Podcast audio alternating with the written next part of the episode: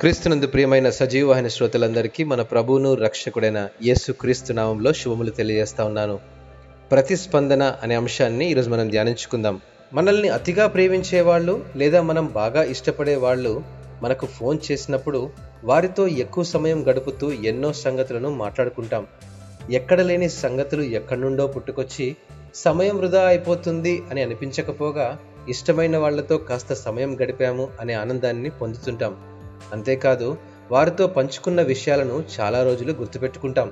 ప్రత్యేకంగా యవనస్తుల్లో ఇటువంటి ఆలోచనలు మనం గమనించినప్పటికీ వ్యక్తిగతంగా నా అనుభవంలో కలిగిన ఒక సంఘటన ఇటువంటి సందర్భాన్ని గుర్తు చేసింది. రెండు సంవత్సరాల వయసులో ఉన్నప్పుడు నా కుమారుడు నాకు ఫోన్ చేసి వచ్చిరాని మాటలతో మాట్లాడడం మొదలుపెట్టాడు. వానికి నా స్వరం తెలుసు కాబట్టి నా మాటలకు ప్రతిస్పందించాడు.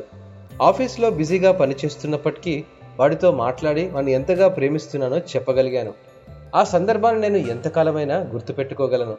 బహుశా ఈ అంశాన్ని వినే ప్రతి ఒక్కరికి ఇటువంటి అనుభవం ఖచ్చితంగా ఉండడం గొప్ప సంగతి. ఎందుకంటే నా కుమారుని స్వరం వినగానే నేను పొందిన ఆనందం మనతో సంబంధం కొరకు దేవుని తీవ్రమైన ఆశ నాకు గుర్తు చేసింది. ఆరంభం నుండి దేవుడు మన కొరకు చురుకుగా వెంటబట్టాన్ని బైబిల్ మనకు తెలియజేస్తుంది. ఆదాము హవలు పాపము చేసి ఆ తర్వాత తోటలో దాగుకున్నాక దేవుడైన యహోవా ఆదామును పిలిచినట్లుగా మనం గమనించగలం. ఆ తర్వాత యేసు క్రీస్తు ద్వారా దేవుడు మానవాళితో వెంటపడుతూనే ఉన్నాడు. దేవుడు మనతో సంబంధం కలిగినడం కొరకు ఆశపడతాడనటలో ఎట్టి సందేహము లేదు.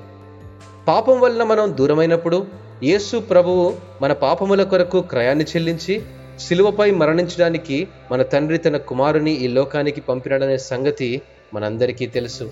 అందుకే భక్తుడైనటువంటి యోహాను తన మొదటి పత్రిక నాలుగవ అధ్యాయము తొమ్మిది నుంచి పదవచనంలో అంటాడు మనము ఆయన ద్వారా జీవించినట్లు దేవుడు తన అద్వితీయ కుమారుని ఈ లోకంలోనికి పంపెను. దీనివలన దేవుడు మన ఎందుంచిన ప్రేమ ప్రత్యక్షపరచబడను. మనము దేవుని ప్రేమించితమని కాదు తానే మనలను ప్రేమించి మన పాపములకు ప్రాయశ్చిత్తమై ఉన్నటకు తన కుమారుని పంపెను. ఇందులో ప్రేమ ఉన్నది. దేవుడు మనలను ప్రేమిస్తున్నాడని ఆయన కుమారుడైన యేసు క్రీస్తు ద్వారా మనం కూడా ఆయన ప్రేమకు ప్రతిస్పందించాలని ఆశపడుతున్నాడనే సంగతి మనం ఎరగడం ఎంత బాగుంటుంది కదా? ఏమి పలకాలనే విషయం మనకింకా తెలియకపోయినా మన తండ్రి మనము ఆయనతో అనుదినం ఏదైనా మాట్లాడితే వినాలని ఇష్టపడుతున్నాడు. దేవునితో మాట్లాడడం అంటే ప్రార్థనే కదా? ప్రార్థనతో దేవుని ఆశను తీర్చేద్దామా? అట్టి అనుభవం ప్రభు మనందరికీ దయచేయనుగాక. ఆమెన్.